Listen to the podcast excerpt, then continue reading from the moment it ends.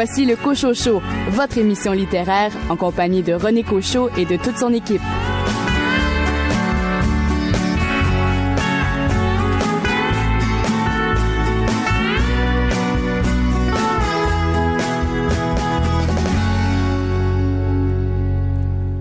Bienvenue à votre rendez-vous littéraire. Ici René Cochot et toute son équipe. Je vous accompagne au cours des deux prochaines heures et je m'adresse particulièrement aux personnes qui actuellement, les chanceuses, sont en vacances. Je vous souhaite de profiter au maximum de cette période de temps pour vous plonger dans la lecture et souhaitons-le découvrir un ou une auteur euh, qui vous fera rêver. Au cours des 60 prochaines minutes, vous aurez l'occasion d'entendre des entrevues avec l'auteur Alan Côté qui signe aux éditions Annika Parence. On n'entend plus les enfants jouer. Un entretien avec Christine Daff qui signe le roman Les Gammes. Billy Robinson va nous parler de deux romans, Borealium Tremens de Mathieu Villeneuve et Ici ailleurs de Mathieu Simard. Et mon autre chroniqueur pour cette première heure du Cocho Show, c'est Richard Mignot, notre spécialiste en polar et romans policiers. Richard, qu'avez-vous à nous offrir comme lecture cette semaine? Iboga de Christian Blanchard. Bonne émission.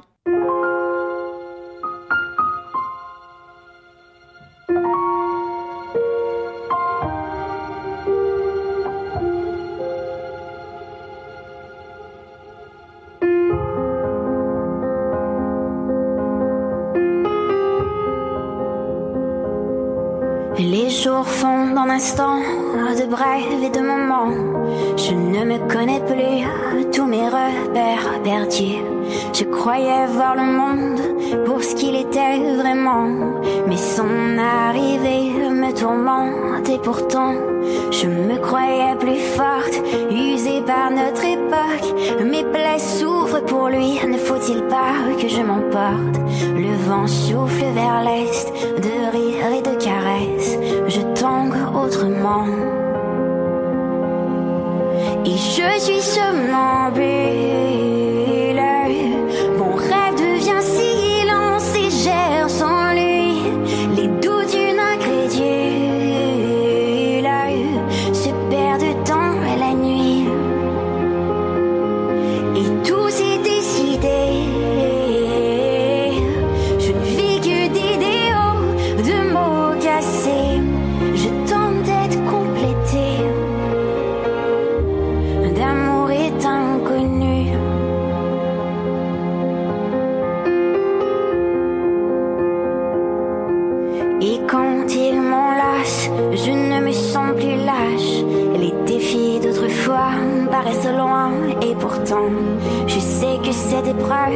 Peut détruire à jamais les espoirs d'une vie parsemée de regrets. Et quand il me regarde, je sens mon cœur débattre.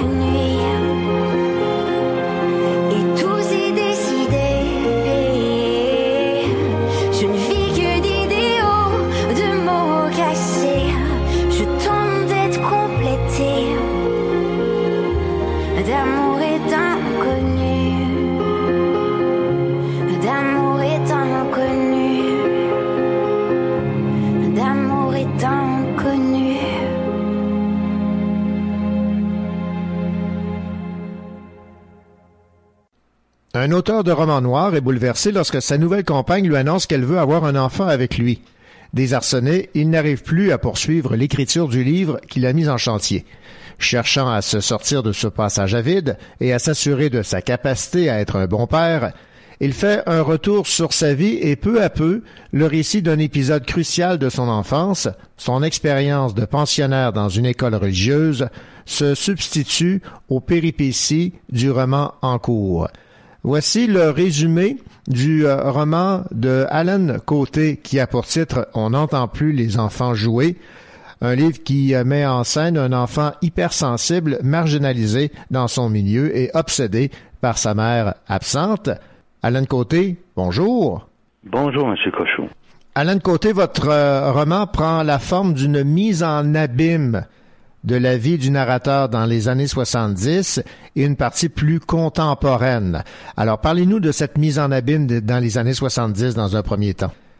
Euh, le récit mise en abîme, c'est le récit sur lequel le narrateur, qui est un auteur de romans noirs, euh, se rabat pour euh, écrire, faire un retour euh, sur euh, l'enfant qu'il a été à l'âge de, de 10 ans. Mais l'action du livre comme tel, au présent, la narration au présent, ben ça se passe dans les années d'aujourd'hui, là, les années 2010, 2012, dans ce coin-là. Cette mise en abîme nous ramène donc dans les années 70 dans la région du Saguenay où le personnage principal vit une période très difficile dans sa jeunesse lorsqu'il est pensionnaire dans une école religieuse. Et là, je vais vous citer ce fils qui ne s'habituait pas au cliquetis de l'allumage des néons qu'on entendait presque en même temps que le ton sec du claquoir au lever, qui ne s'habituait jamais au gruau insipide et aux rôtis sèches, à l'enseignement dogmatique et au règlement strict, au mur glauque et à l'uniforme asphyxiant de cette école. C'est une histoire que je n'aurais jamais pensé écrire avant, avant de l'écrire il y a cinq ou six ans de ça maintenant.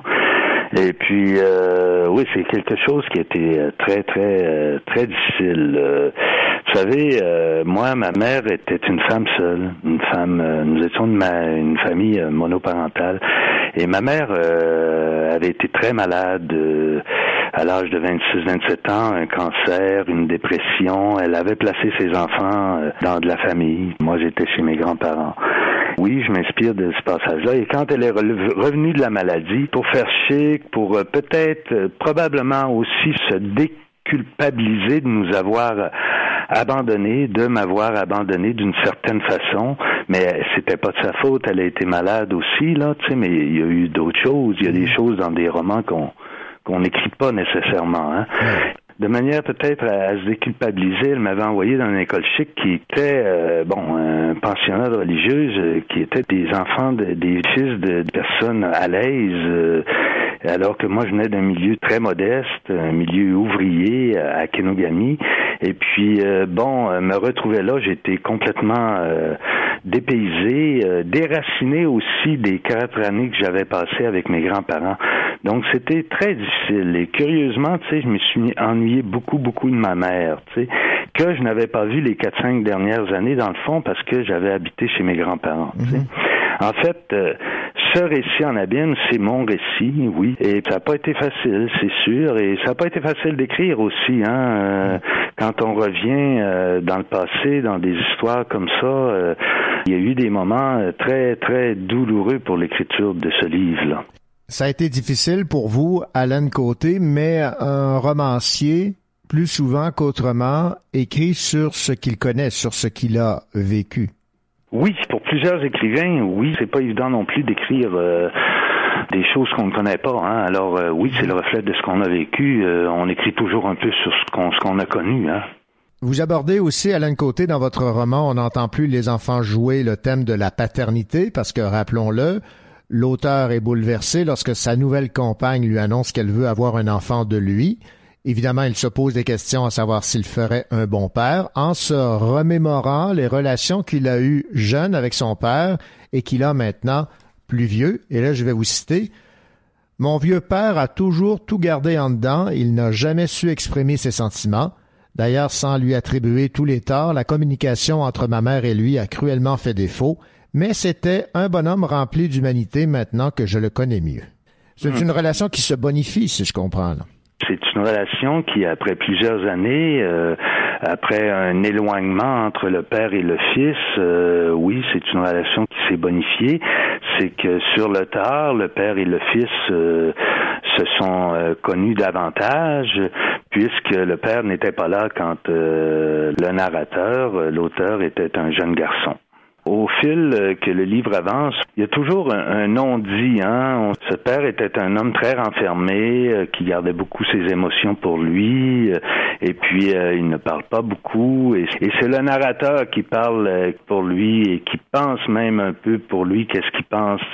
Dans ce questionnement qu'il a, s'il devrait ou non avoir un enfant. Là, Revenons maintenant, Alan Côté, sur le fait que le narrateur, l'auteur, a été élevé par ses grands-parents. C'était dans les années 70 au Saguenay. C'était pas particulièrement bien vu. Non, évidemment, au Saguenay, euh, une femme monoparentale, un enfant qui n'avait pas son père et sa mère, euh, euh, c'était très rare. Hein. Moi, à la petite école, aussi loin que je me souvienne, euh, j'étais le seul. Les gens n'en parlaient pas, mais on sentait, je sentais, on sentait, cet enfant et moi, si on veut, si, je me dédouble avec cet enfant, euh, on pouvait sentir quand même, tu sais, le, silence euh, des, autres enfants, tu sais, peut-être qu'en arrière, les parents disaient, bon, ben gars, regardez, vous voyez, lui, il a pas, il a pas de père, il n'y a pas de mère, il reste chez ses grands-parents, là, tu sais, alors vous vous le tanez pas avec ça, là, tu sais, mais euh, on pouvait le sentir quand même. C'était très rare au Saguenay, peut-être pas euh, dans des grands centres comme à Montréal, là, tu sais, mais dans les années 60, un, enfant euh, sans son père et sa mère, non, je pouvais me sentir seul là-dedans, là, oui. Ce que l'on ne dit pas peut être ressenti. Ouais, ouais. Je vais vous citer en page 111. Je pense que ça résume euh, bien l'état d'esprit euh, du euh, personnage au fur et à mesure de sa réflexion. On respire de mieux en mieux. On ne rajeunit pas, mais on respire mieux. On pense à l'homme que l'on est devenu, à la femme qui est peut-être la bonne. On pense à la vie et à tous les possibles, et on goûte la plénitude de chaque respiration. Ça, c'est une mm-hmm. belle, c'est une belle phrase que j'ai beaucoup aimée. Et on va terminer en parlant du titre de votre euh, roman. On n'entend plus jouer les enfants. Euh, beaucoup de gens à qui j'ai qui m'ont demandé euh, c'est quoi le titre de ton roman qui va sortir, tout ça. beaucoup la réaction c'est Ah, mais ben, c'est vrai, on n'entend plus les enfants jouer. On n'entend plus jouer les enfants. Parce que ben, il y a beaucoup moins d'enfants qu'il en, qu'il en avait, hein, qu'il y en avait avant. Hein, mm-hmm. C'est ça, les enfants, on les voit moins dans les rues, on les voit moins jouer mais le titre a une consonance autre hein, quand on lit le livre. On va laisser donc les gens découvrir euh, ce que cache réellement ce titre. Alain Côté, merci beaucoup pour euh, cette entrevue. Je rappelle que votre euh, livre a été publié aux éditions Annika Parence. Merci beaucoup. OK, merci, M. Cochot. De rien, au revoir.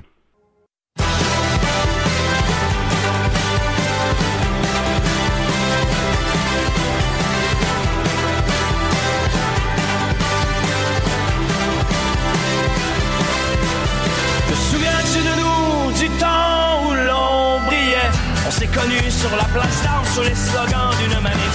Premier baiser en plein vacarme dans un élan d'amour naïf. À l'époque on ne possédait rien mais on détonnait dans la foule. Et puis on se promettait bien de jamais entrer dans le moule.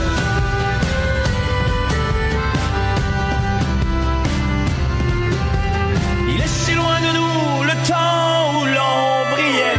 C'est vrai qu'on pâli les néons d'un centre d'achat. On se pour resto les jeudis, on prend des photos de nos plats. La vie crissement tombée des nues, le couple comme une PME.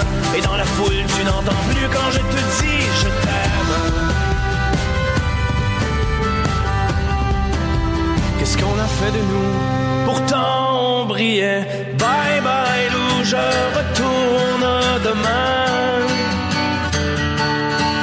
là où se sont séparés nos chemins.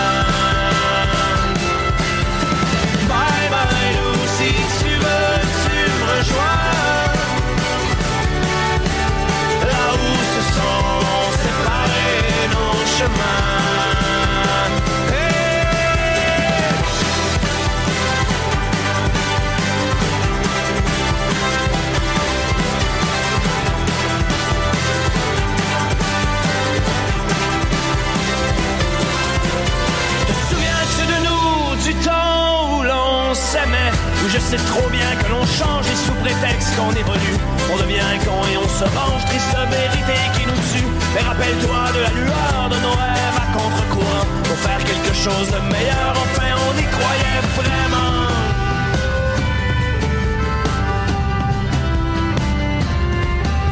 Te souviens-tu de nous? Tellement on s'aimait. Bye bye Lou, je retourne demain. Là où se sont séparés nos chemins.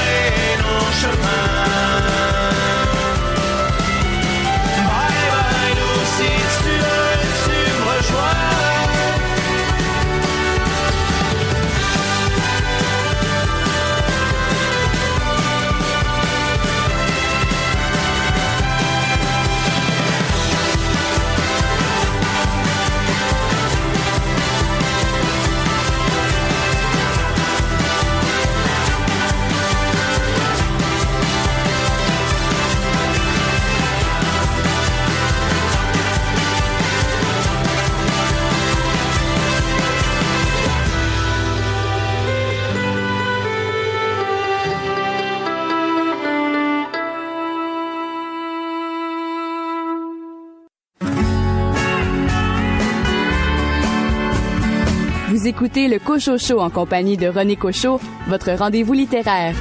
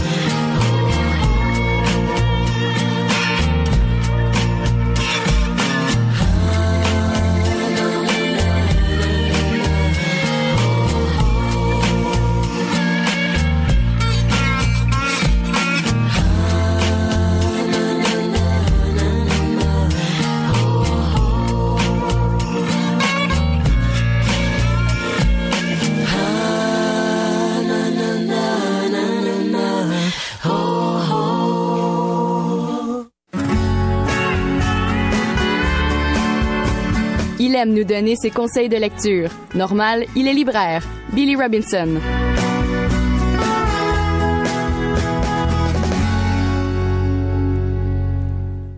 Billy Robinson, bonjour. Bonjour. Billy, deux histoires de personnages qui tenteront par l'évasion de se reconstruire. C'est un peu la thématique choisie pour votre chronique cette semaine avec euh, deux livres Borealium Tremens de Mathieu Villeneuve aux éditions de La Peuplade et Ici ailleurs de Mathieu Simard aux éditions Alto. Alors commençons par ce livre de Mathieu Villeneuve aux éditions de La Peuplade, Borealium Tremens. Mathieu Villeneuve qui nous arrive avec un premier roman tout à fait surprenant, moi qui m'a euh, encore une fois la peuplade qui nous surprend avec des romans euh, vraiment euh, extraordinaires. Mathieu nous propose l'histoire de David Gagnon qui veut rénover la maison brûlée, cette maison étrange dont il a hérité à la mort de son grand-oncle, genre de maison fantôme dans un fond d'un rang là, dans le coin du lac Saint-Jean. Donc, il décide de quitter la ville pour y cultiver la terre et bien sûr terminer son premier roman. Donc on est on dirait qu'on était un peu dans l'autofiction, tout cet univers-là, mais il y a aussi cette vie de couple-là qui s'effrite un peu et qui va tenter, là, en, justement, en s'exilant comme ça en région, de peut-être renouer avec euh, son amoureuse et de peut-être régler des problèmes. Mais dans les campagnes du Nord, parfois, euh, nos souvenirs peuvent nous hanter et euh, la mort qui arpente parfois les fossés et les maisons anciennes peuvent peut-être nous jouer des tours. Alors, on dit que c'est qu'il y a une volonté de revendiquer la richesse du roman de terroir dans l'actualité du roman de la Terre Noire. Donc, c'est un peu, c'est un peu l'idée derrière ce roman-là, où une étrange maladie que le personnage vit, l'agitation, une confusion globale, une désorientation et des hallucinations visuelles et sonores. Donc, tout ça ensemble avec ce, retour en région, on comprend peut-être qu'il est peut-être victime d'une machination fantastique car les fantômes rôdent. Donc, moi, je trouve que c'est un premier roman remarquable. C'est un roman sur nos racines, sur ce qui nous construit. Euh, c'est écrit avec sous des teintes de contes et légendes. Ça, ça m'a beaucoup plu. Puis ça inclut quelques beaux clins d'œil sympathiques, là, quelques-uns de nos classiques littéraires, là, comme Le Survenant, Maria Chapdelaine et, et, même La Chasse-Galerie. Donc, je pense qu'on a affaire ici à un jeune écrivain qui va laisser sa marque et euh, c'est bien parti euh, avec ce premier roman. Je rappelle le titre donc de ce livre de Mathieu Villeneuve publié aux éditions La Peuplade, Borealium Tremens. Billy, merci et à la prochaine. Merci à vous. Au revoir. Au revoir.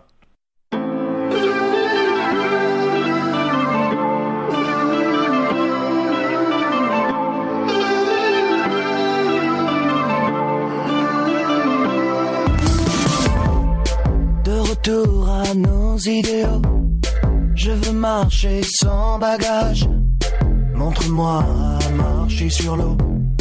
Je ne veux plus être sage à mes idéaux. Il me faudra du courage, à défaut de marcher sur l'eau. Je traverserai à la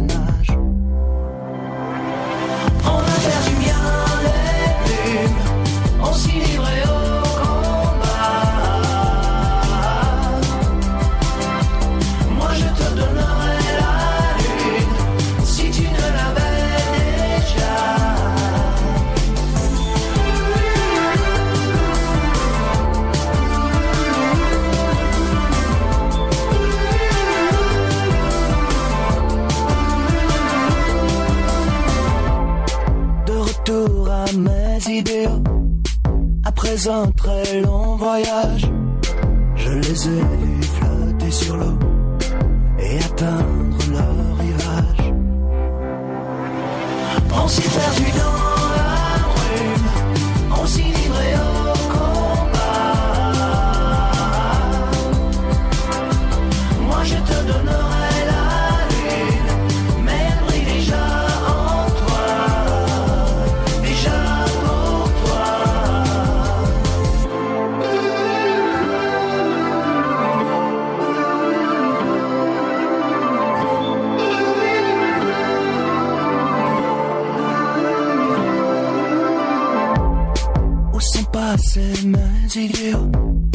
on les a pris en otage, en oubliant mes idéaux. J'ai bâti ma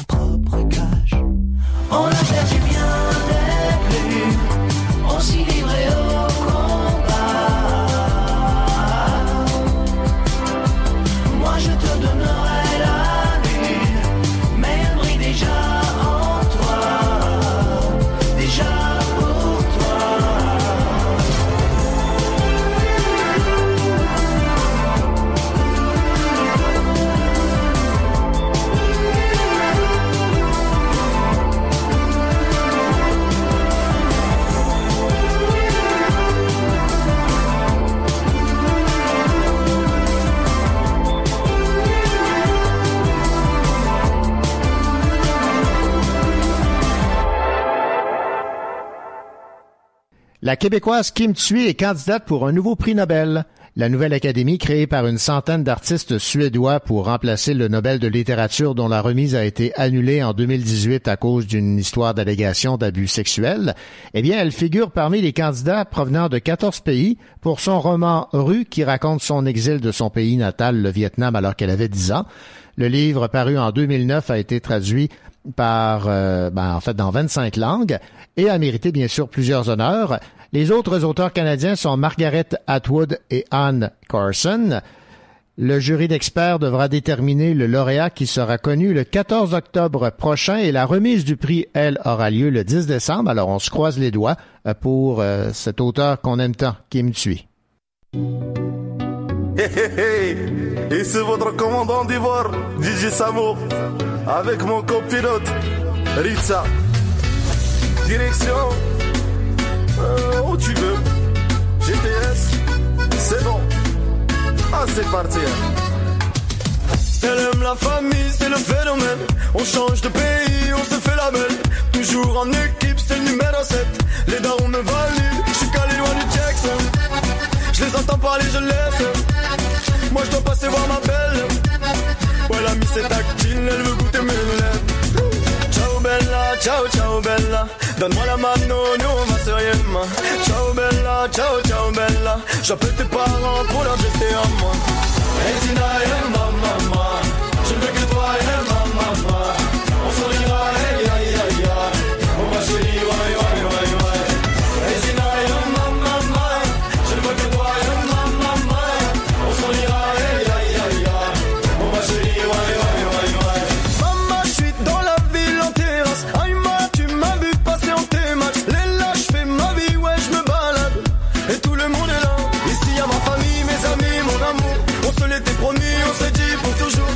Ça passe sur nous, ma chérie, fais la sourde. Quand tu nous vois sourire, ça les rend jaloux. Ciao bella, ciao ciao bella. Donne-moi la mano, nous on va se rien. Ciao bella, ciao ciao bella. J'appelle tes parents pour leur jeter un moi. Hey Zina et ma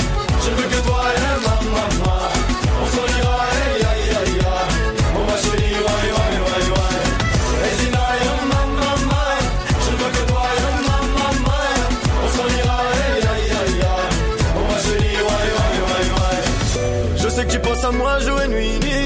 Nous on ira au bout, je te le dis. Personne ne prend ta place dans ma vie. Toi et moi, toi et moi, toi et moi. Tout le monde est là, là, là. Ma famille, c'est la tienne, c'est chez toi. Quand je brille, c'est que près de moi. Toi et moi, toi et moi, toi et moi.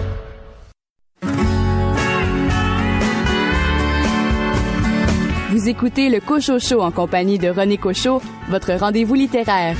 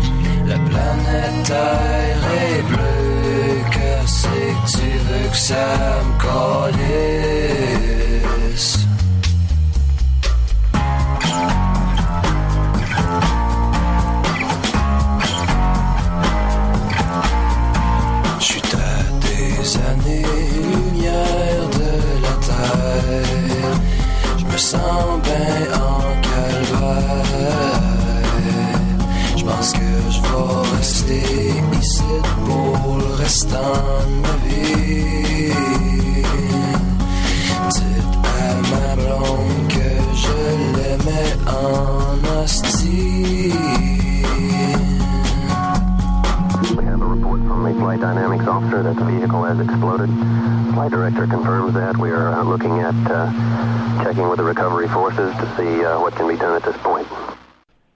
Faustine Favreau, 31 ans, travaille à la faculté de musique de l'Université de Montréal et lorsqu'elle apprend que le nouveau professeur de violon a été victime d'une tentative de meurtre, elle se renferme sur elle-même et se remémore en boucle des souvenirs récents jusqu'à certaines scènes de son adolescence. Une enquête est menée, mais il est clair que Faustine détient presque toutes les clés de cette histoire qui cache de lourds secrets.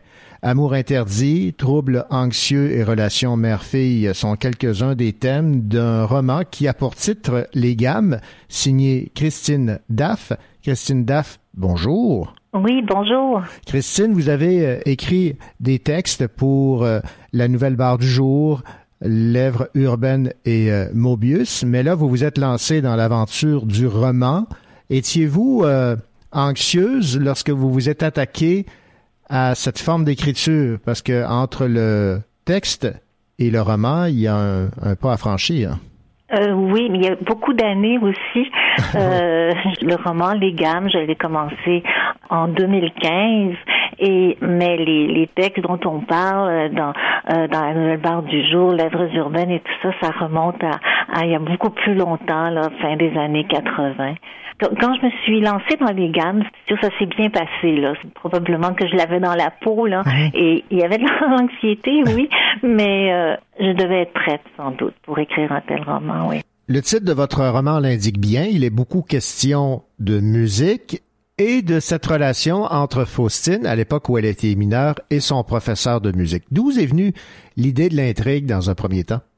Bien, écoutez, quand j'ai commencé le roman, je venais de lire une courte biographie de Beethoven, où on décrit le, personnage euh, avec ses difficultés psychologiques et bon. Et, et mon projet au départ, c'était de d'écrire une rencontre entre deux personnes qui ont leurs difficultés psychologiques aussi, et euh, en se parlant de Beethoven, ils vont se découvrir. Mon histoire se déroule à la faculté de musique et puis euh, pour moi c'est important de dépeindre ces ambiances-là et tout. Et c'est, seulement plus tard en écrivant que j'ai pensé à ce passé. Donc ce n'était plus une rencontre, c'était il s'agissait de retrouvailles. Et, et là le personnage, parce qu'il y avait ce passé, c'est le personnage est devenu un personnage anxieux, je vous dirais, par défaut, c'était c'était même pas moi qui le voulais, c'est mon personnage, je voulais, j'arrivais pas à le faire avancer euh, dans l'histoire parce que lui-même était bloqué. Alors, Faustine, c'est un personnage qui, son, son profil psychologique s'est imposé dans le roman pendant que j'écrivais. Alors, sa façon d'être, ses évitements, son, son, quand elle s'assoit au piano pour faire des gammes, c'est, elle a besoin de temps. Mais c'est moi aussi, en tant qu'auteur, qui avait besoin de temps. Alors, pendant ce temps-là, euh, je peux vous écrire euh, l'enquête, parce qu'il y a une enquête, hein, il y a deux policiers qui circulent dans la, la faculté de musique et qui mènent leur enquête. Par ailleurs, j'avais mon personnage qui était bloqué avec son anxiété, qui avait besoin de temps. Et euh, finalement, elle arrive à se ressaisir et à parler euh, aux policiers. Alors, euh, c'est un personnage qui, euh, euh, son profil, là, s'est imposé seul de lui-même là, pendant l'écriture. Ah, mais au départ, c'était pas, c'est pas, c'était pas exactement ça que j'avais prévu. Donc c'est votre personnage qui euh, finalement vous a guidé. Oui, tout Je voulais l'amener quelque part, puis elle résistait. Et euh, elle résistait, elle, allait se cacher. Pendant ce temps-là, bon, elle se, il y, a, des souvenirs, elle se remémore ce qui s'est passé. C'est là que le roman euh, raconte ce qui s'est passé. Elle raconte aussi euh, le, le, le, moment où elle est parvenue à se défendre, à, à parler.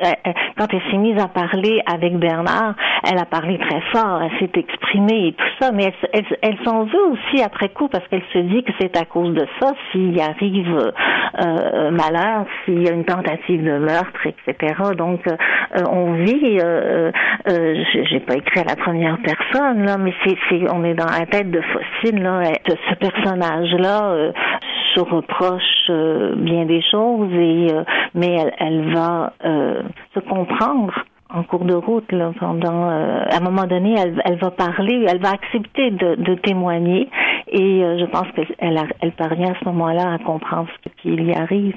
Au-delà de la tentative de meurtre contre Jean Saint-Arnaud, de cette relation qui se rétablit entre Faustine et son ancien professeur de violon, il y a toute une atmosphère musicale qui se dégage de votre roman Christine Daff les Gammes. Ce que j'avais envie de, de partager, c'est euh, l'ambiance à la faculté de musique. Euh, à la faculté de musique, la, la, la, la musique euh, traverse les murs, euh, traverse les plafonds, rentre par les fenêtres. on entend du, à travers un mur un solo de percussion. On entend une mezzo-soprano qui pratique à l'étage au-dessus. Bon, alors il y a une ambiance que j'ai connue j'avais envie de parler de cette ambiance-là. J'avais envie de décrire cette cacophonie qui n'en est pas une parce que parce qu'on est là, parce que c'est, c'est, ça se passe à cet endroit.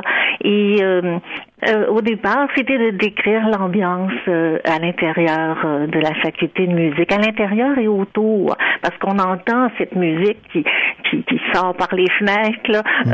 ça, c'est un endroit que j'aime beaucoup et, et j'ai, j'ai voulu partager cette, cette ambiance-là. Il y a une aura de mystère, évidemment, que vous laissez planer dans votre roman. On pourrait, à la lumière des premières pages, penser que Faustine est un être euh, fragile, mais on, lui découvre euh, tout au contraire quelqu'un de très solide dans ses, dans ses choix. Euh, elle est provoquée à un moment, elle est prête à défendre Jean et elle va le faire, elle va, elle va être capable de se défendre à ce moment-là.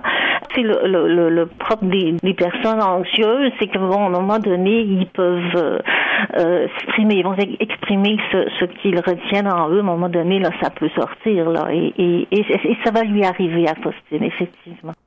Une dernière question, euh, Christine Daff, dans votre roman, Les Gammes on découvre finalement ce qui explique cette relation entre Faustine, à l'époque où elle était mineure, et son professeur de violon.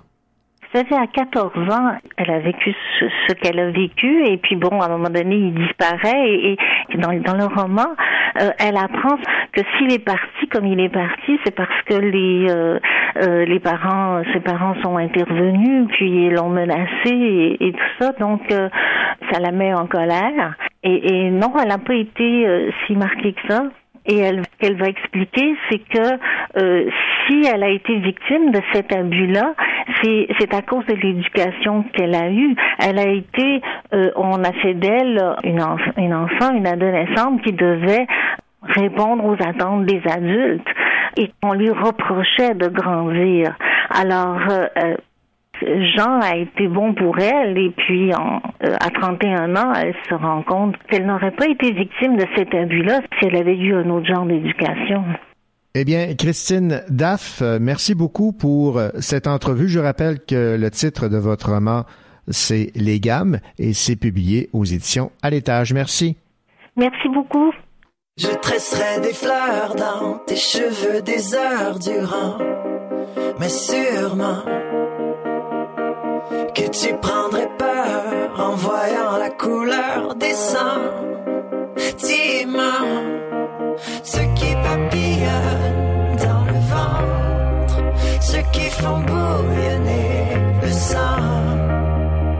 C'est encore le désir, une autre façon de dire qu'on est vivant.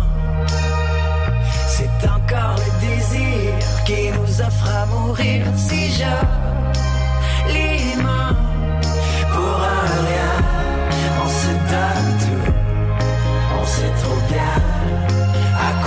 et nos mains sauront comment jouer le jeu des sentiments. Pour tout ce qu'il nous reste, ô douce maladresse, tu es ma vie.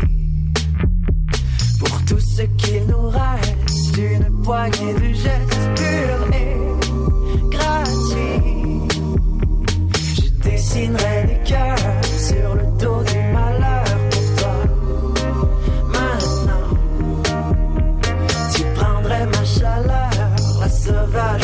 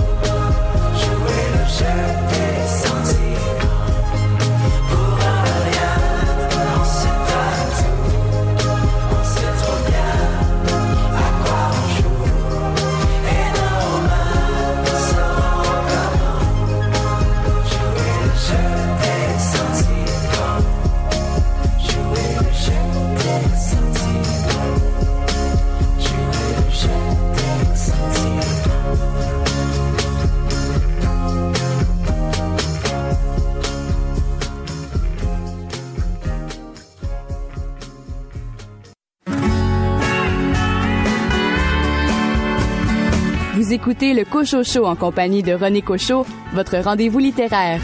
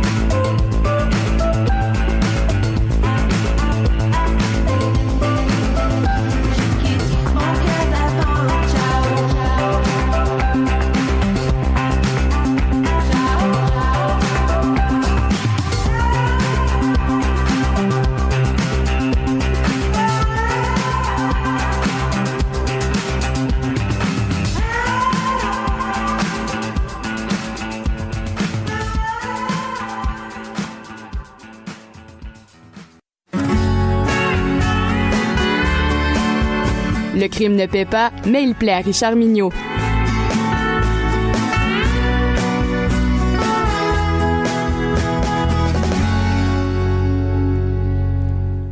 Richard Mignot, je vous dis le bonjour.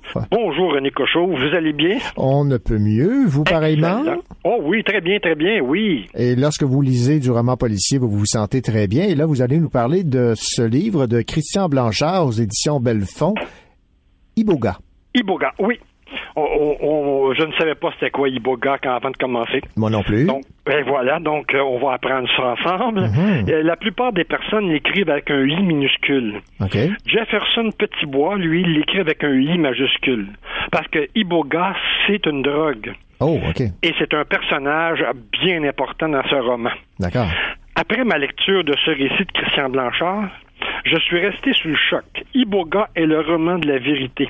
La vérité de Jefferson Petitbois. 17 ans, condamné à mort par la justice de son pays. Dès la fin de son procès, à 17 ans, on l'amène à sa dernière demeure, le couloir de la mort pour la prison, de la prison de Fresnes. Pour se rendre à sa cellule, il rencontre la Louisette, celle qui lui fera perdre la tête. Vous comprendrez que la Louisette, c'est la guillotine qui trône au milieu de la cour de cette prison de la mort. Ah, d'accord. Oui. Oui, oui, je Il aime- comprends, là. Oui, oui. oui. il va perdre la tête. Oui, oui. À 15 ans, il a rencontré Max, un personnage énigmatique, charismatique, qui l'envoûte et lui fait connaître les joies de l'Iboga. Cette racine hallucinatoire, puissant psychotrope utilisé par les pygmées. Vite dépendant, accro à la drogue et à son protecteur, Jefferson et Max seront rapidement à la recherche de sensations plus fortes. Meurtre, viol, sous l'emprise de la drogue, qui lui donne de la force et l'emprise de son mentor qui le guide dans l'horreur et la violence. Jefferson est arrêté, Max disparaît, ça commence fort, une première phrase, la mort m'attend. Hmm. Puis la deuxième phrase, je suis né de pas grand-chose, j'ai vécu pour rien et je vais mourir dans l'indifférence. OK. C'est assez dramatique. Mettons. Une vie résumée en quelques mots terrifiants, désarmant, et qui rapidement nous fait prendre en pitié cet adolescent pas encore sorti de l'enfance et qui ne verra jamais le soleil briller sur sa vie d'adulte. Le roman est un passionnant monologue de cet être écorché par la vie, sans avenir et sans espoir pour demain. Il nous raconte à sa façon ce qu'il a vécu, mais aussi sa vie en prison avec certains gardes inhumains et racistes. Ben oui, Jefferson est un noir, toujours prêt à l'humilier et à lui rappeler qu'il n'aura pas le droit à une vie, aussi pourrie soit-elle. Aussi, il rencontre des gens qui veulent l'aider. Un gardien qui, qui lui permet de réapprendre à lire et lui donne le goût d'écrire. Et un psychiatre à qui il n'accorde peu de confiance, mais ces personnes veulent-elles vraiment l'aider? L'auteur nous plonge dans ce cerveau complexe, il nous guide dans les méandres tortueux des pensées de se condamner à mort. Toujours effrayant, parfois attendrissant, on finit par le prendre en pitié et presque à l'aimer, à lui pardonner ses erreurs, que lui ne se pardonne pas, évidemment. Ses réflexions, empreintes de la naïve candeur de l'adolescent, font parfois froid dans le dos, mais sont toujours touchantes par leur honnêteté et leur immoralité. Et l'échéance de la mort, tout comme la possibilité de toute vie en prison, dans cette petite cellule si peu confortable, sont tout aussi inacceptables. Que lui restera-t-il après cette vie? Le temps passe, en aura-t-il assez pour crier sa vérité? L'auteur Christian Blanch- Blanchard aura réussi à nous faire aimer ce personnage avec une économie de mots, mais un déluge d'émotions. Il aura ébranlé nos convictions, secoué nos certitudes et questionné notre rapport à la culpabilité. Une histoire qui vous laissera pas facilement, un personnage qui vous habitera et une réflexion qui vous hantera. Il faut lire Iboga pour la puissance du récit et les traces qu'il laisse dans votre esprit. Iboga, Christian Blanchard aux éditions euh, Belfond. Ça promet. Merci beaucoup, Richard Mignot. C'est un plaisir, M. Cochot.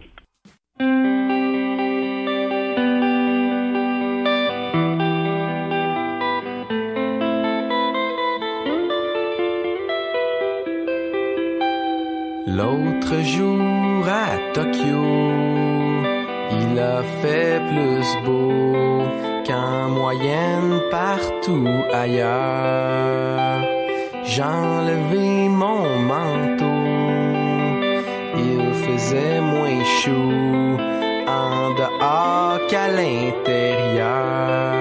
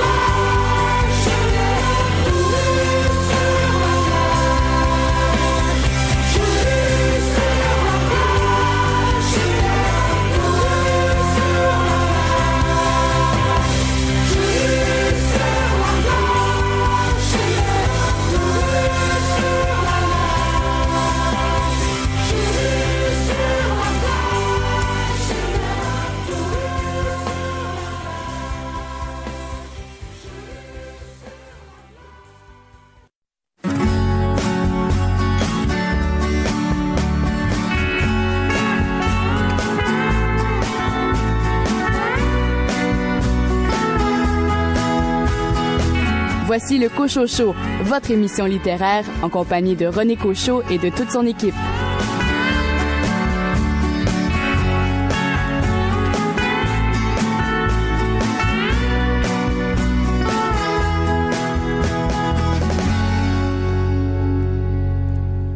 Bienvenue à cette deuxième heure du euh, Cochocho au cours de laquelle vous aurez l'occasion d'entendre des entrevues avec les auteurs Denis Martin Chabot qui s'est intéressé au sort de Dave Courage.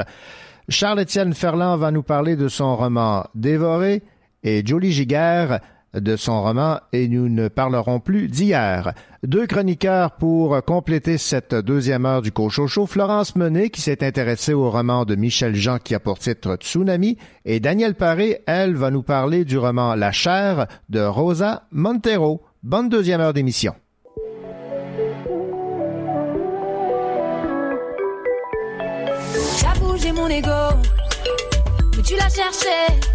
Tu pourrais y rester si tu parles trop. Oh. Faut pas lâcher des mots et pas assumer. Quand j'y vais, j'y vais solo. Fallait pas commencer. J'ai pas le cœur tant pousse-toi de mon chemin. Faut bien avancer. Paraît que t'es pas bien. Ça fait de la peine. Pitié, pitié. Peine pitié. Pitié, pitié fait de la peine. Pitié, pitié, pitié, peine et pitié.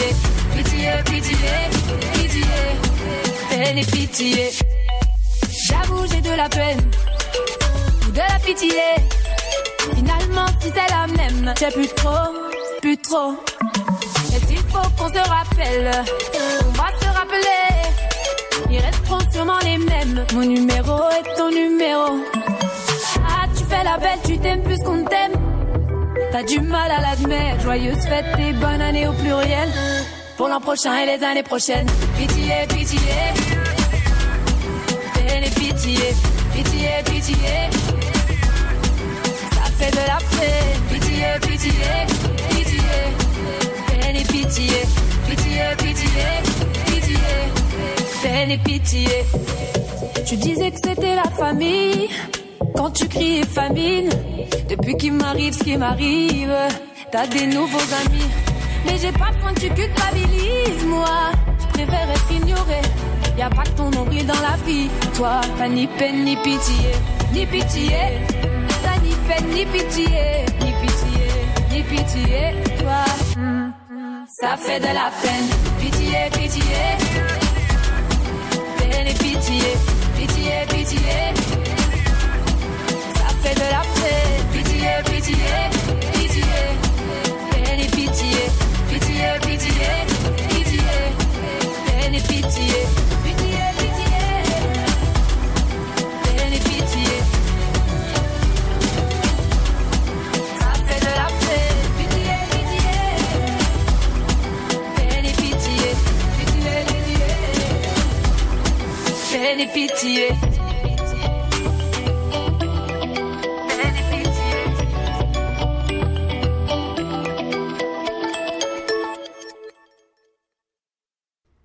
L'auteur et journaliste Denis Martin Chabot s'est intéressé au sort de Dave Courage, blessé lors de la fusillade au Métropolis le soir de l'élection de Pauline Marois et du Parti québécois. Dave Courage, survivre à l'attentat du Métropolis est le titre. Denis Martin Chabot a été le premier journaliste à rencontrer Dave Courage quelques jours seulement après l'attentat. On est journaliste, hein. on arrive avec un, grand détachement, mais aussi un grand respect parce que ce gars-là souffrait. Et la rencontre a été, c'était comme magique. J'avais l'impression que je connaissais ce gars-là depuis toujours. J'ai trouvé très sympathique. Euh, et donc, ça évoquait un, un, un, sentiment à son égard. Je me dis, bon, j'espère que le reportage va, va le faire connaître. Et va aussi, parce qu'on avait appris à ce moment-là qu'il n'avait toujours pas été pris en charge ou pris en main par la Commission de santé et sécurité au travail, ce qui est connu maintenant comme la Commission des normes... Euh, enfin, un long bien compliqué, ouais, qui est aussi responsable de l'IVAC, l'indemnisation pour les victimes d'accidents, euh, d'actes criminels.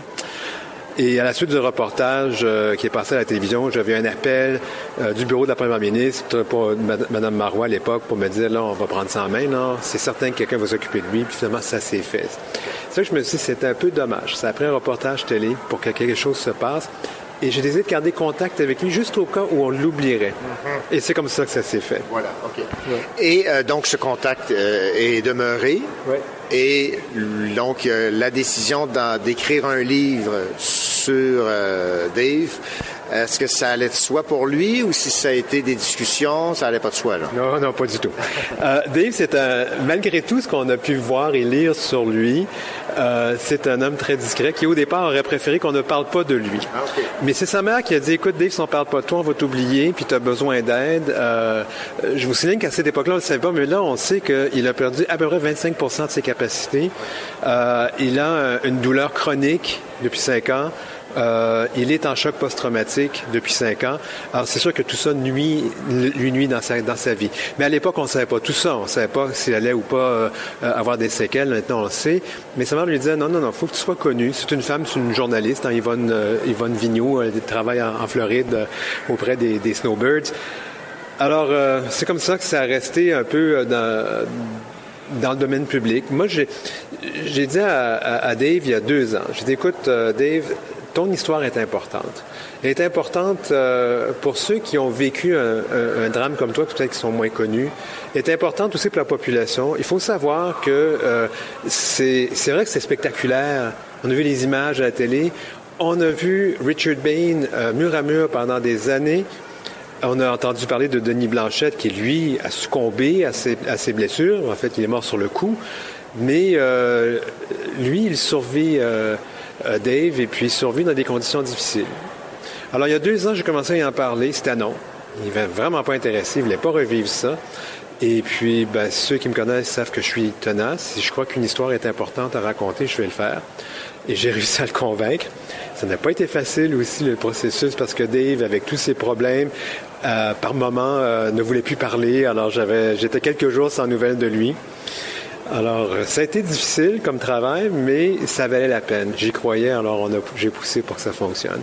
Alors, qu'est-ce qui ressort principalement là, de cet ouvrage? Ben, ce qui ressort, c'est que Dave Courage porte bien son nom. Oui. Hein, je fais un jeu de mots facile. Euh, Dave Courage, survivre à l'attentat du Métropolis, c'est le titre du, du, livre et c'est vraiment ce que ça dit. Ça dit que c'est un, c'est un homme qui est, qui est résilient, qui, euh, lui, euh, à chaque fois qu'il se décourage, il regarde les photos de ses enfants puis il dit non, non, non, il faut que je sois un bon exemple pour mes enfants.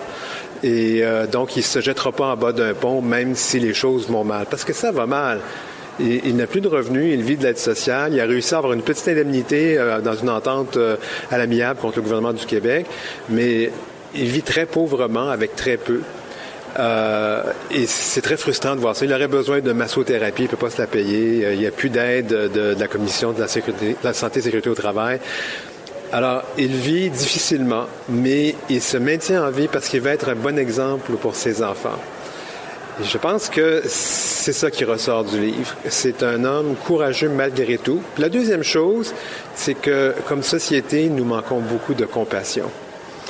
Et euh, comme journaliste, je peux me permettre de dire ça. C'est un constat. C'est vrai. Cet homme-là a été laissé de côté, puis on se rend compte 50 ans, oh boy, voici ce qu'il a vécu pendant tout ce temps-là. Et là, on se rend compte qu'on n'a pas fait grand-chose pour l'aider, ou très peu. C'est ce qui ressort du livre.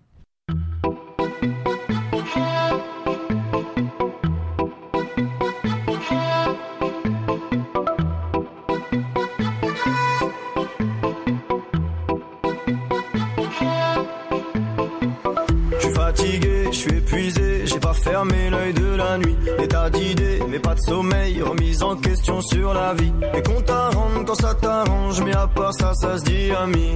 Moi je dis ennemi. Peu importe ce qu'ils pensent, qu'ils dansent, qu'ils chantent. Je m'en fous de l'ambiance, même si ça vous les. Allez, prends tes clics, prends ton sac, prends des. Vas-y, l'avance, sans moi ça m'arrange. Mon réveil sonne, sonne, sonne, sonne, sonne. Mon téléphone sonne, sonne, sonne, sonne, sonne. Même à la porte ça sonne, sonne, sonne, sonne, sonne. Dans ma tête ça résonne, sonne, sonne, sonne, sonne. La oubliez-moi,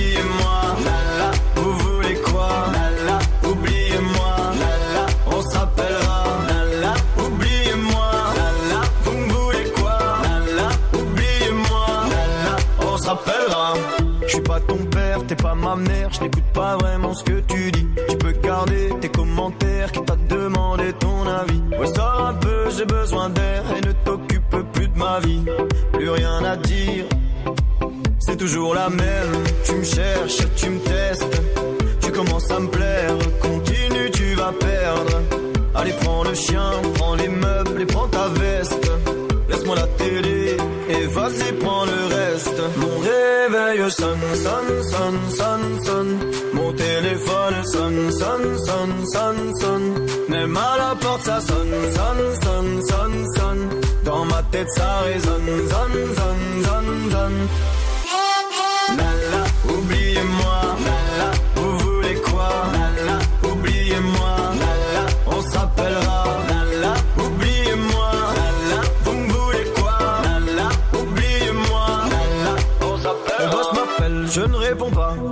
Non, n'insistez pas, tu veux mes papiers, je ne les ai pas. Hein, tu vas faire quoi? Les commentaires, je ne réponds pas. Non, non, n'insistez pas, du temps à perdre, j'en ai pas. Hein, mon réveil sonne, sonne, sonne, sonne, sonne. Mon téléphone sonne, sonne, sonne, sonne, sonne. Même à la porte, ça sonne, sonne, sonne, sonne, sonne. Dans ma tête, ça résonne, sonne, sonne, sonne, sonne.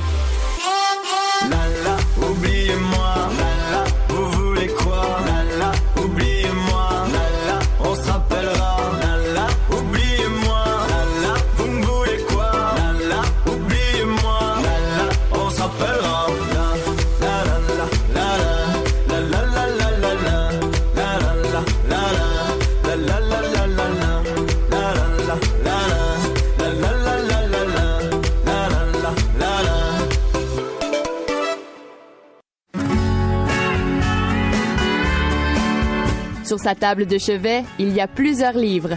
Florence Méné.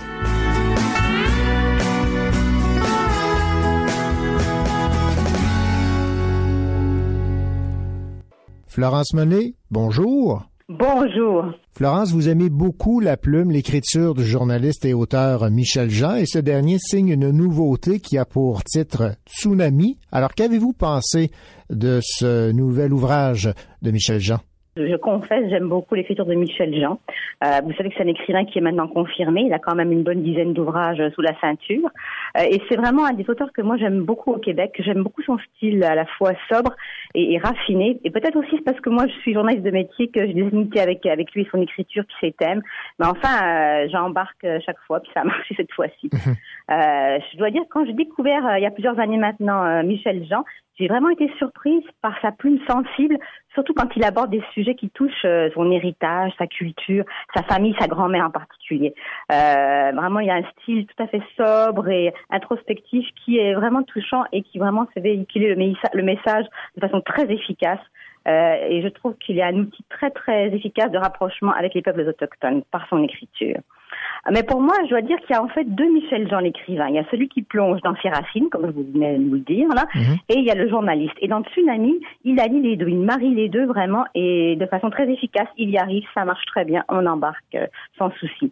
Alors Tsunami, c'est un titre qui est au pluriel, hein, c'est des tsunamis, et c'est bien important pour l'histoire. C'est l'histoire euh, qui est en fait une suite, parce qu'on retrouve le grand reporter Jean-Nicolas Legendre, qu'il déjà amené dans un roman, euh, qui est un homme blessé, qui est en proie à un tsunami intérieur, euh, et je ne vais pas trop en parler parce que je vais laisser la surprise et la découverte au, au lecteur. Et alors cet homme-là est de retour au Sri Lanka dix ans après le terrible tsunami dont tout le monde a entendu parler, euh, qui a décimé le pays et toute la région et qui a fait des, tonnes de victimes. Et c'est un pays qui est aux prises aussi à l'époque du tsunami avec une véritable guerre civile qui oppose le gouvernement de Colombo, de la majorité singalaise, et les tigres tamous. Vous savez, ces tigres qui menaient une guérilla vraiment féroce euh, dans tout le nord du pays. Alors c'est donc l'histoire est donc dans ce campé dans ce, ce contexte euh, politique là.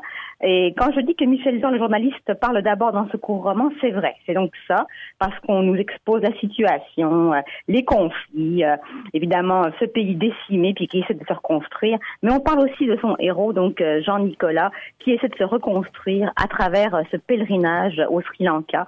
Et euh, il amène vraiment très très très habilement tout ce, contexte complexe euh, sociopolitique, euh, cette guérilla à travers quelques personnages. C'est pas une galerie immense, mais c'est quelques personnages qui sont très bien incarnés, très bien campés, qui ont une profondeur psychologique et une authenticité, je dirais. On, y adhère tout de suite. Parfois, ça peut être plaqué, mais c'est vraiment pas le cas. Et euh, donc, il nous conduit dans dans ce tourment intérieur et comment euh, cet homme va réussir à se reconstruire à travers ce pèlerinage au Sri Lanka. Alors, c'est un roman que j'ai beaucoup aimé, qui est à la fois lumineux, très sobre, euh, une plume euh, simple mais très très très belle, je trouve. Et euh, la fin, à la fin est, est magnifique. J'en dirai pas plus, mais enfin moi j'ai j'ai eu une petite larme, je dois dire. Eh bien, Florence, merci beaucoup pour euh, cette critique donc de Tsunami au pluriel, important, de Michel Jean. Et à la prochaine. À la prochaine.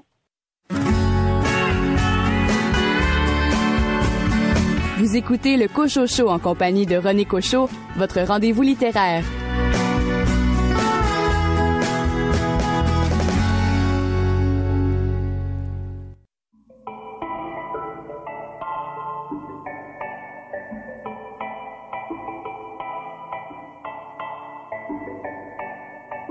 Louis prend son bus, comme tous les matins. Il croise cette même fille avec son doux parfum. Qu'elle vienne lui parler, il espère tous les jours ce qu'il ressent au fond de lui. C'est ce qu'on appelle l'amour. Mais Louis, il est timide et elle, elle est si belle. Il ne veut pas y aller, il est collé au fond de son siège. Une fois, elle lui a souri quand elle est descendue. Et depuis ce jour-là, il ne l'a jamais revue. Ah, il aurait dû y aller.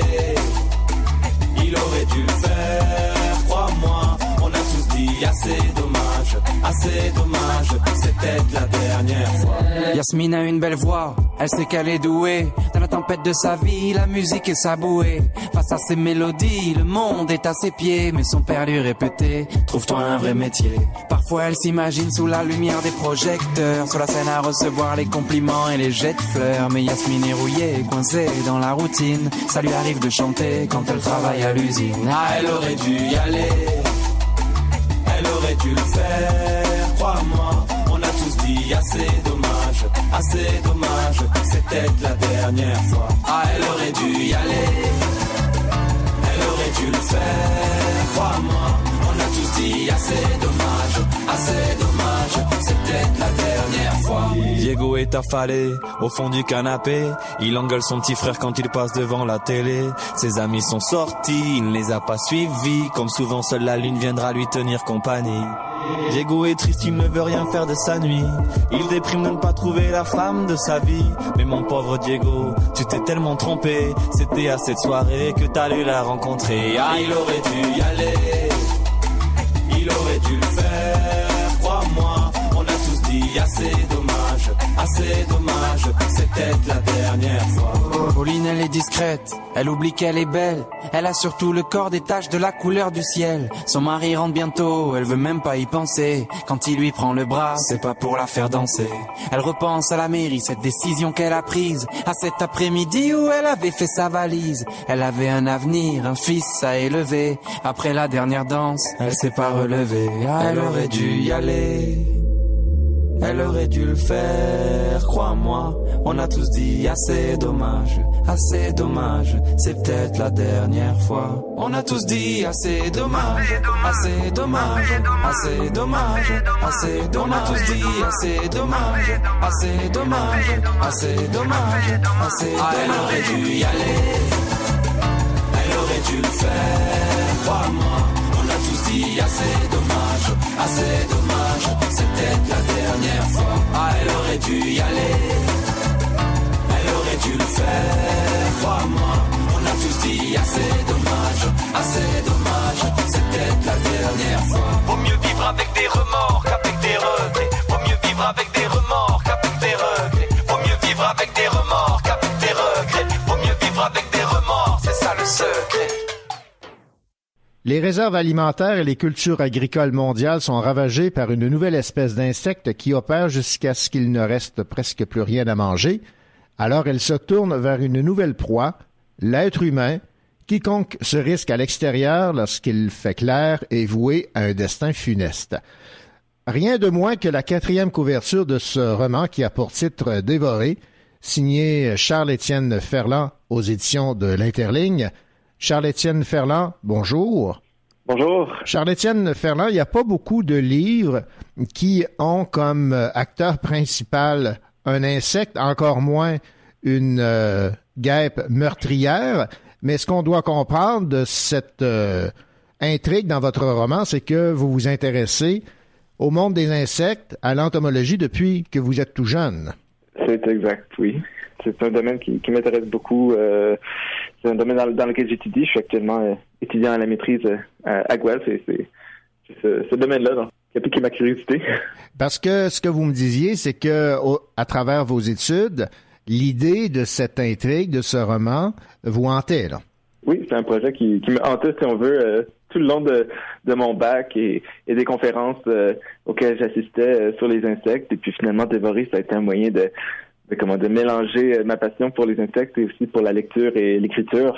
Évidemment, c'est un peu grossi parce que ces guêpes meurtrières qui s'attaquent aux hommes n'existent pas vraiment. Mais ce que vous vouliez, je pense, nous faire comprendre, c'est que le, le monde des insectes est un monde qui euh, euh, peut être euh, très, très cruel et surtout euh, très résistant à ce que l'homme peut faire au monde ou à tenter, du moins, de contrôler le, monde des insectes.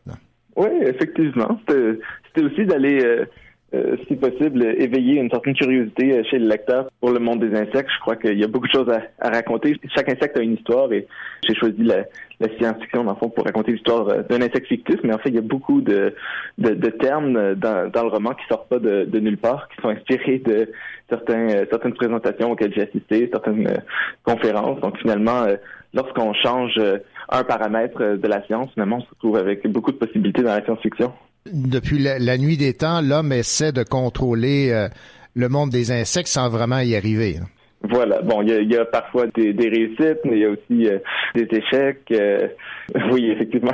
Revenons sur l'intrigue de dévorer Charles-Étienne euh, Ferland. Alors, on rappelle, les réserves alimentaires et les cultures agricoles mondiales sont ravagées par une nouvelle espèce d'insecte, des guêpes meurtrières, qui, faute de nourriture, s'attaquent maintenant à l'être humain. L'intrigue se déroule principalement à Montréal. C'est l'enfer sur Terre. Vie misérable, chaos, désolation sont le lot des survivants qui plus est se battent entre eux. Il existe un espoir, une île sur le lac Ontario qui pourrait avoir échappé au désastre, aux insectes meurtriers, mais encore faut-il s'y rendre. Et dans les décombres de Montréal, on a Jack, Frank, Chad et Maddie qui tentent tant bien que mal de survivre. Séparé des autres lors d'un conflit avec des survivants agressifs, Jack, lui, se réfugie dans le laboratoire du docteur Wallace qui étudie la nouvelle espèce en compagnie de Manjula, José, Lorraine et euh, Nina. Et c'est avec le nouveau groupe que Jack passe l'hiver.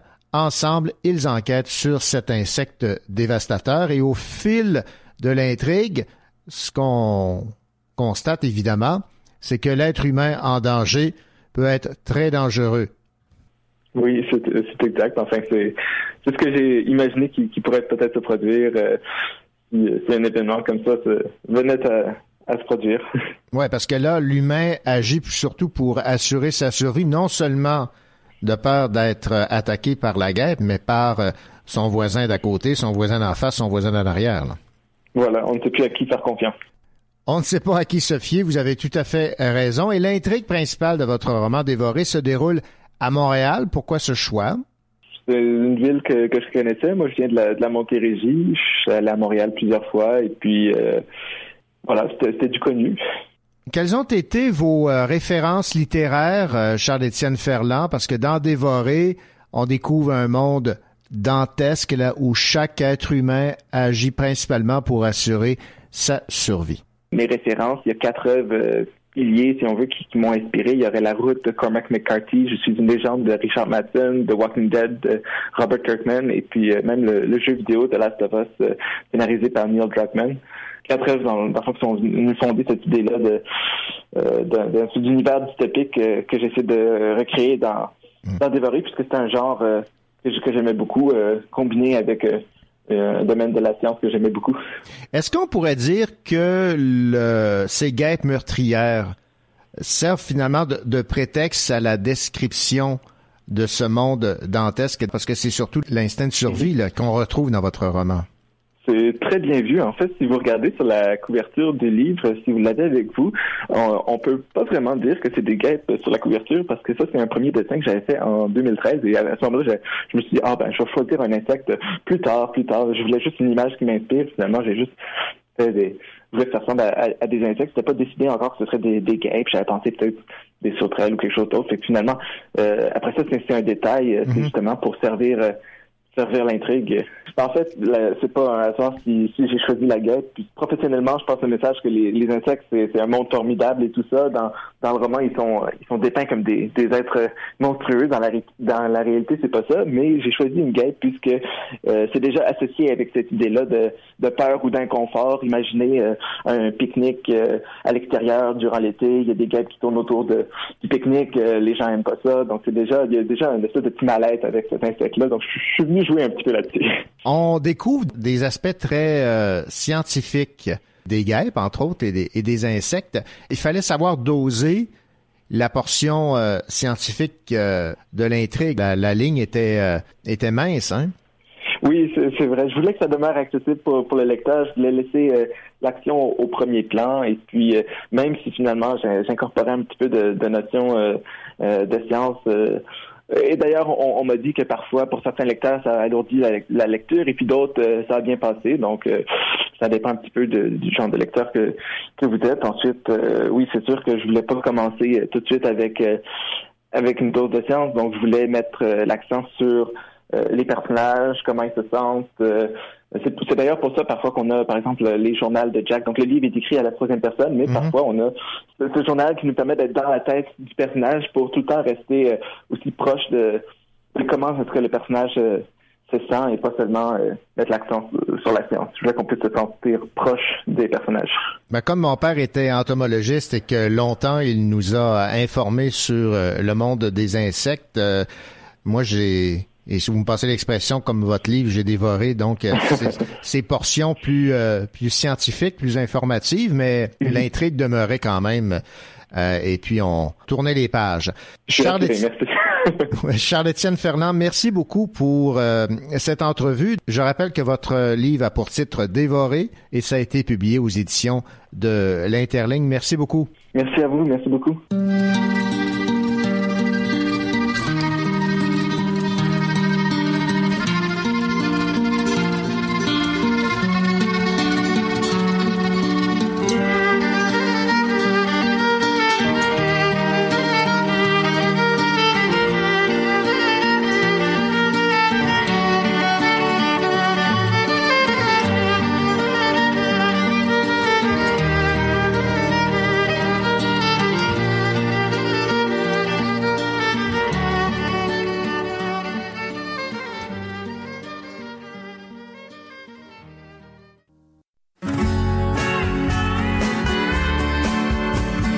Vous écoutez le Cocho Show en compagnie de René Cocho, votre rendez-vous littéraire.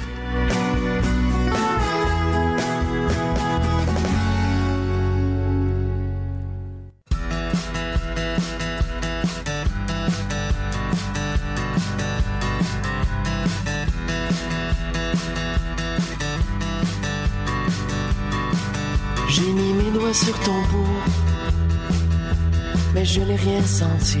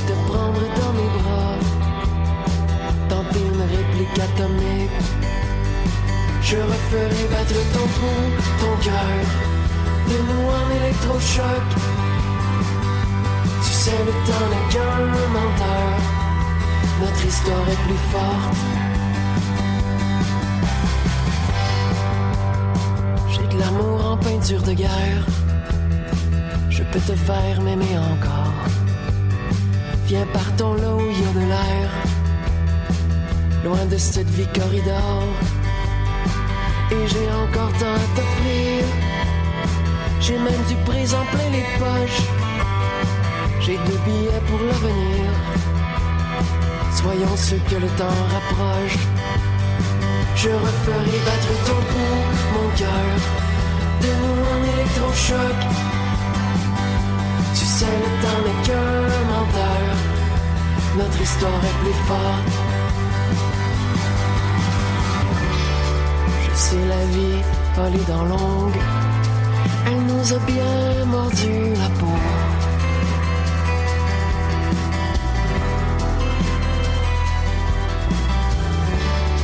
Et le quotidien comme une ombre voudrait qu'on s'aime comme des robots. Mais je sais que l'amour peut renaître si tu sens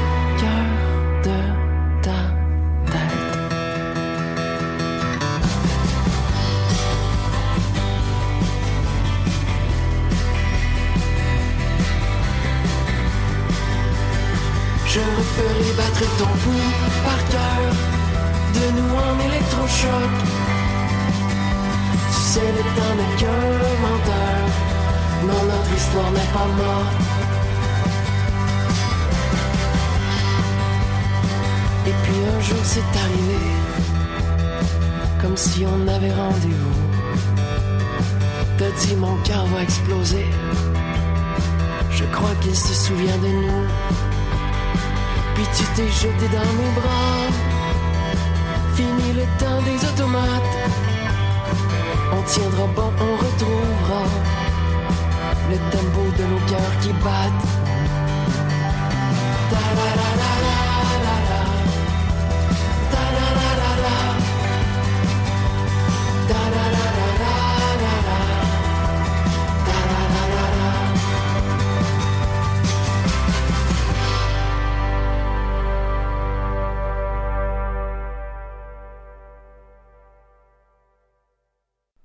Une jeune femme qui jusque-là avait fait le vœu de ne pas se souvenir part au Mexique pour essayer de rattraper son enfance dont on lui dit qu'elle avait été heureuse.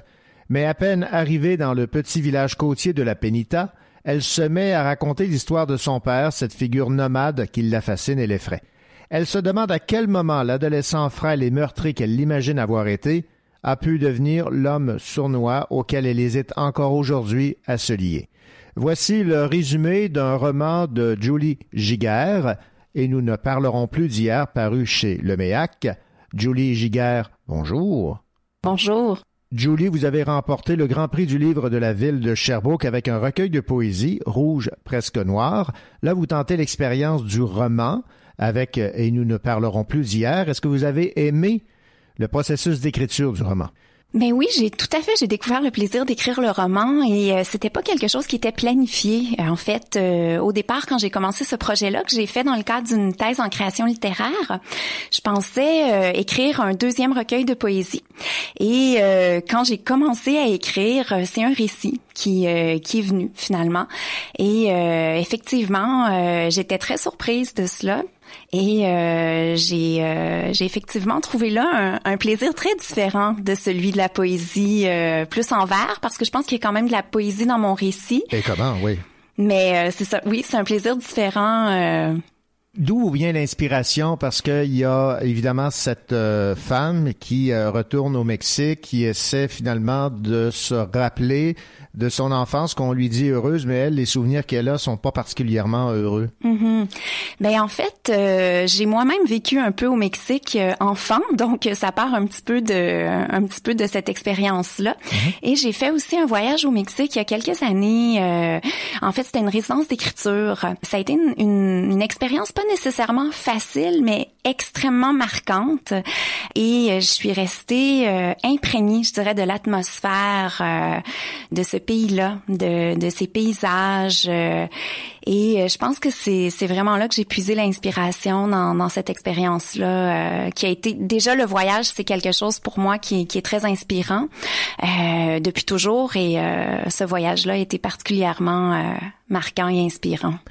Votre personnage dans Et nous ne parlerons plus d'hier, donc, décide de retourner au Mexique où elle a vécu une partie de son enfance et où il y a eu également et on le comprend en toile de fond, un drame avec son père. Et là, je vais vous citer en page 51, je pense que ça résume bien la situation. Te serais-tu alors aperçu que nous existions en dehors d'elle et de toi, et que ta cruauté à son égard nous atteignait aussi, qu'elle s'appelle lentement dans le cœur de tes enfants toute confiance et toute joie?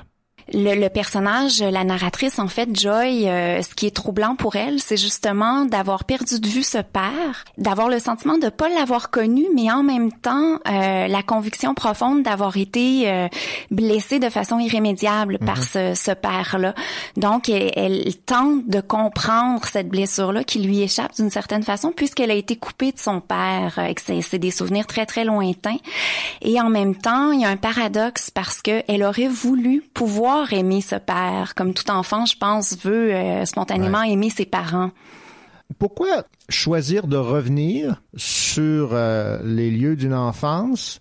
Habituellement, on essaie de, de mettre de côté là, ces, mm-hmm. ces, éléments négatifs de notre vie. Mm-hmm. Mais je pense en fait qu'elle a le sentiment, euh, l'héroïne du, du récit, que son enfance lui a été arrachée non seulement à cause du traumatisme, mais aussi parce qu'elle en a pas de souvenirs ou très peu de souvenirs. Donc, c'est comme si elle est incapable de faire le deuil de cette enfance-là parce qu'elle ne la possède pas. Donc, c'est pour ça qu'elle retourne en sachant qu'elle va se confronter à quelque chose d'extrêmement difficile, mais qu'elle veut quand même le faire pour au moins avoir le sentiment euh, que quelque chose de cette enfance-là lui lui revient, lui appartient, et sans savoir si si elle va réussir finalement, parce que c'est quelque chose de tellement fuyant qu'elle peut pas savoir à l'avance si le risque qu'elle prend va porter fruit. Il est beaucoup question du père dans votre roman, Julie Giguère, mais également de la mère. Je vais vous citer en page 126.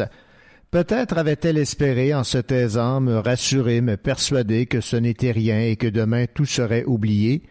Je n'ai plus ensuite osé parler du passé, la questionner à ce sujet. J'avais compris que certaines révélations avaient le pouvoir d'anéantir ma mère. Le personnage de Joy a rejeté son enfance pendant un certain temps, mais euh, a découvert qu'il y avait un prix à payer pour euh, rejeter l'enfance et, et, même quand l'enfance a été difficile, que le prix à payer était peut-être trop grand. Et euh, c'est ce qui explique pourquoi elle veut retourner malgré malgré la difficulté de cette aventure-là. Ce que le personnage principal de votre roman découvre en bout de ligne, c'est que sa quête est sans fin.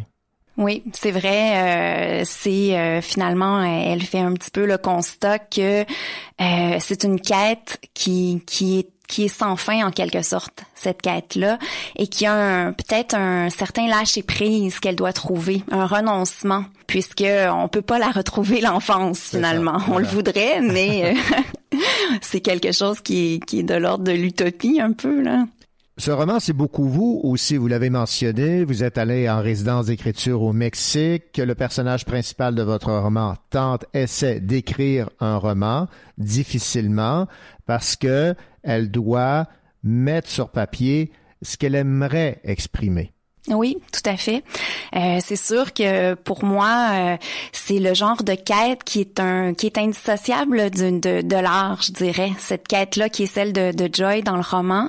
Euh, donc, même si le personnage n'est pas une artiste en tant que telle, parce qu'elle est elle est infirmière, elle, elle, a voulu faire un métier très concret pour euh, se rapprocher, s'ancrer justement parce qu'elle est elle est tellement pas.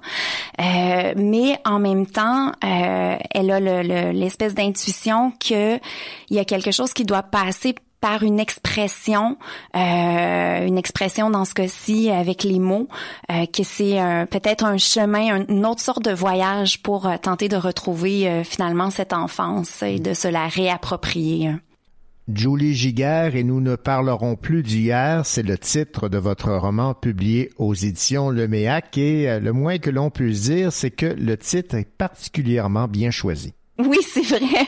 C'est un titre paradoxal, comme comme la quête de l'héroïne est aussi paradoxale. Hein. Elle va parler de cette hier-là pendant tout le récit, mais en même temps dans l'espoir de de s'en affranchir d'une certaine façon. Euh, oui. Eh bien, merci beaucoup pour cette entrevue. J'espère que les gens vont être nombreux à découvrir votre magnifique plume. Mais merci beaucoup. Merci.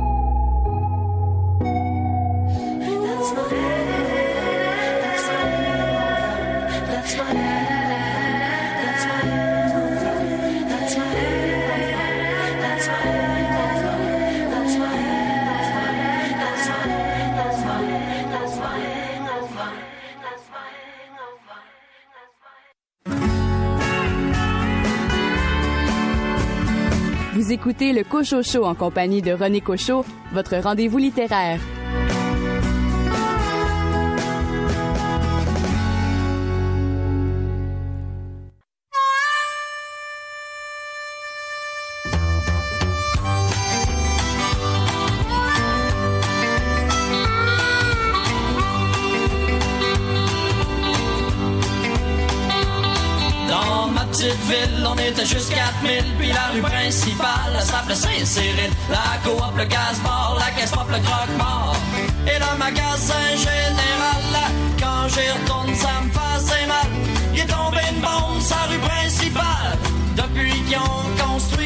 Centre d'achat. L'autre jour, amené ma bien-aimée pour y montrer où c'est que j'étais né. Aussitôt arrivé, me v'là en joie le vert. Ça avait l'air de Val Jalbert. Quand j'y retourne, ça me fait mal. Il est tombé une bombe sa rue principale depuis qu'ils ont construit le centre d'achat. Une bonne journée, je y retourner avec mon bulldozer. Puis le centre d'achat, il va passer un mauvais quart d'heure.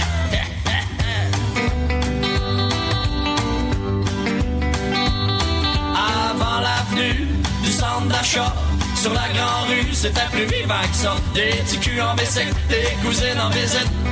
C'était noir de monde comme en Afrique. Quand j'y retourne, c'est pathétique. Ça va tomber mal, sa rue principale. Le McDonald's. Voici Patrick Esposito di Napoli.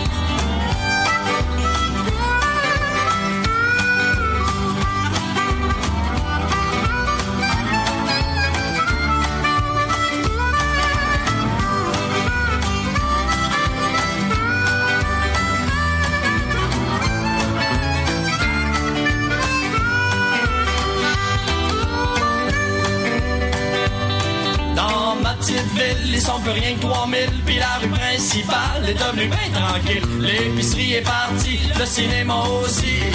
Et le motel est démoli Ah, Quand j'y retourne, ça me fait mal. Il est tombé une bombe sa rue principale. Depuis qu'ils ont construit le centre d'achat.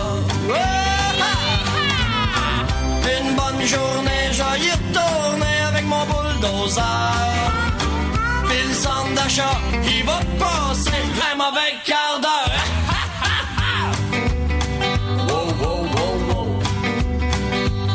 Dans ma petite ville, on était juste 4000, puis la rue principale, elle s'appelait Saint-Cyril. La coop, le gaz-bar, la caisse pop, le croque-mort.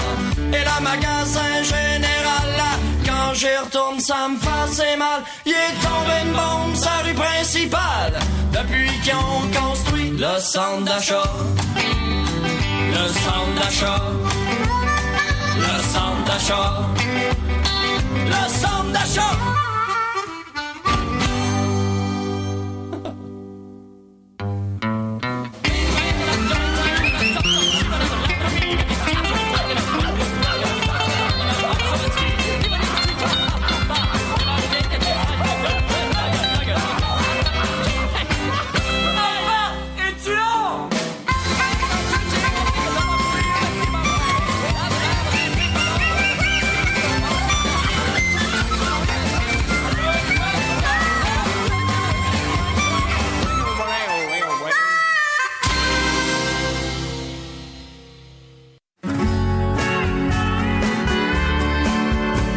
Elle aime beaucoup lire, surtout de la chiclite. Daniel Paré.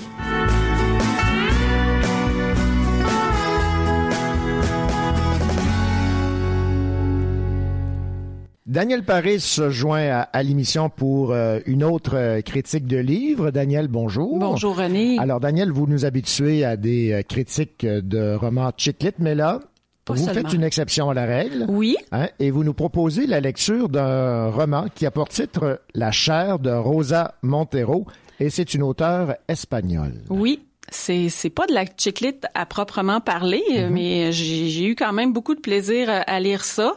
Euh, Rosa Montero, c'est ma première rencontre avec cet auteur-là qui est espagnol, mais je me promets bien que ce sera pas la dernière. Euh, J'ai fait un peu ma petite recherche et elle est très populaire dans les pays euh, hispanophones et neuf de ses romans ont été traduits en français. Euh, son premier roman a été publié en 79, alors on peut dire que c'est pas une nouvelle venue euh, sur la scène littéraire. Ben oui, je vois ça. Euh, ici, on a affaire à un petit livre de 190 pages euh, qui se lit d'une traite. C'est l'histoire d'une femme de 60 ans. Là, vous voyez que dans la chiclite, on est habitué aux, aux jeunes poulettes de 30 ans à peine. ouais, c'est vrai. Ici, c'est une femme de 60 ans qui s'appelle Soledad. Et Soledad veut dire euh, solitude en espagnol. Et elle porte bien son nom dans le roman. Elle décide d'embaucher un prostitué sur un site Internet. Question de faire bonne figure au bras d'un jeune pour une soirée où elle est conviée et Ah. où son ex, qui l'a laissé tomber pour une plus jeune, Bien sûr. d'où la poulette, Mhm. sera présent. Le prostitué d'à peine 30 ans est d'une beauté renversante. Et puisqu'elle n'a aucun désir pour les hommes de son âge, Mhm. elle-même fait pas son âge, c'est une belle madame, elle se met à le voir régulièrement. Est-ce qu'elle devient amoureuse de son gigolo? On pourrait le croire parce qu'elle dépense beaucoup d'argent à payer pour ses services, elle lui achète des cadeaux, elle paie des sorties, bref, elle risque la faillite. Est-ce que le jeune homme, lui, de son côté, profite d'elle? Ou s'il développe des sentiments pour la belle Soledad? Ça, je vous le dis pas. Je vous laisse découvrir ça parce que je gâcherais votre plaisir. Ben oui. Sachez seulement que c'est pas une histoire à l'eau de rose. J'ai aimé la finale, je vous la dévoile pas non plus. Mais cependant, euh, le parallèle que je peux faire avec la, la chiclite ici, même si ça en est pas, c'est que il y a des descriptions là-dedans qui m'ont fait bien rire. Je peux vous en lire un petit extrait. Elle Ben parle de plus on avance en âge, plus on a besoin de matériel quand on part en vacances. D'accord. Et là, elle fait une petite liste de ce qu'il faut mettre dans nos bagages quand on atteint un âge euh, Vénérable. Ben vénérable, ouais. Ok, on va dire ça comme ça. Elle dit, euh, ça prend une crème contre le psoriasis ou contre la coupe rose ou contre les champignons ou contre l'eczéma ou contre n'importe quelle autre de ces calamités cutanées qui se développent toujours avec l'âge. Du shampoing spécial antipelliculaire, anti-cheveux gras, anti-cuir chevelu sec, anti-chute de cheveux, une crème colorante parce que les cheveux blancs ont colonisé votre tête, des ampoules contre l'alopécie, des crèmes hydratantes, qu'on soit homme ou femme, des crèmes nourrissantes, lissantes, raffermissantes, davantage pour ces dames, mais aussi pour certains messieurs. Des lotions anti-taches, une protection solaire écran total parce qu'on a déjà pris tout le soleil qu'on peut supporter en une vingtaine de vies. Des onguents anti-cellulite pour le corps côté femme, des tondeuses de poils de nez et d'oreilles côté homme. Bref, de l'équipement lourd. Ah, c'est très bon, j'aime- j'aime Puis, bien. puis je vous ai fait juste un petit extrait, Ouais, c'est ouais, plus ouais. long que ça, là, Ah, mais c'est- c'est tout aussi drôle euh, de bout en bout. Alors c'est un, un beau petit livre qui se lit euh, d'une traite, comme je vous disais, et euh, je vous le recommande, René. Ben voilà, alors on rappelle le titre La chair de Rosa Montero. Et c'est une auteure espagnole qui euh, roule sa bosse depuis longtemps. Oui, oui. Merci, Daniel. Bienvenue, René.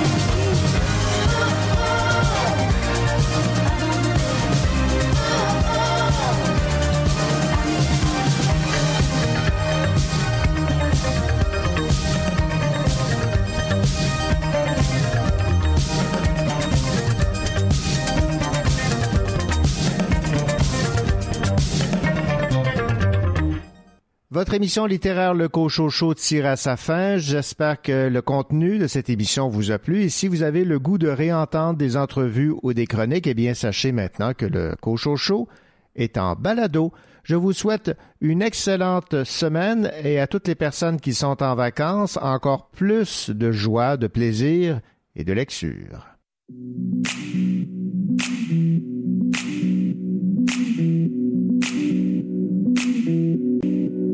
Caravan, caravan, caravan, caravan, caravan.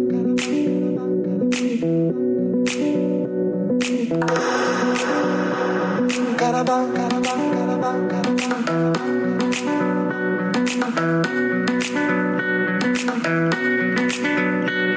caravan.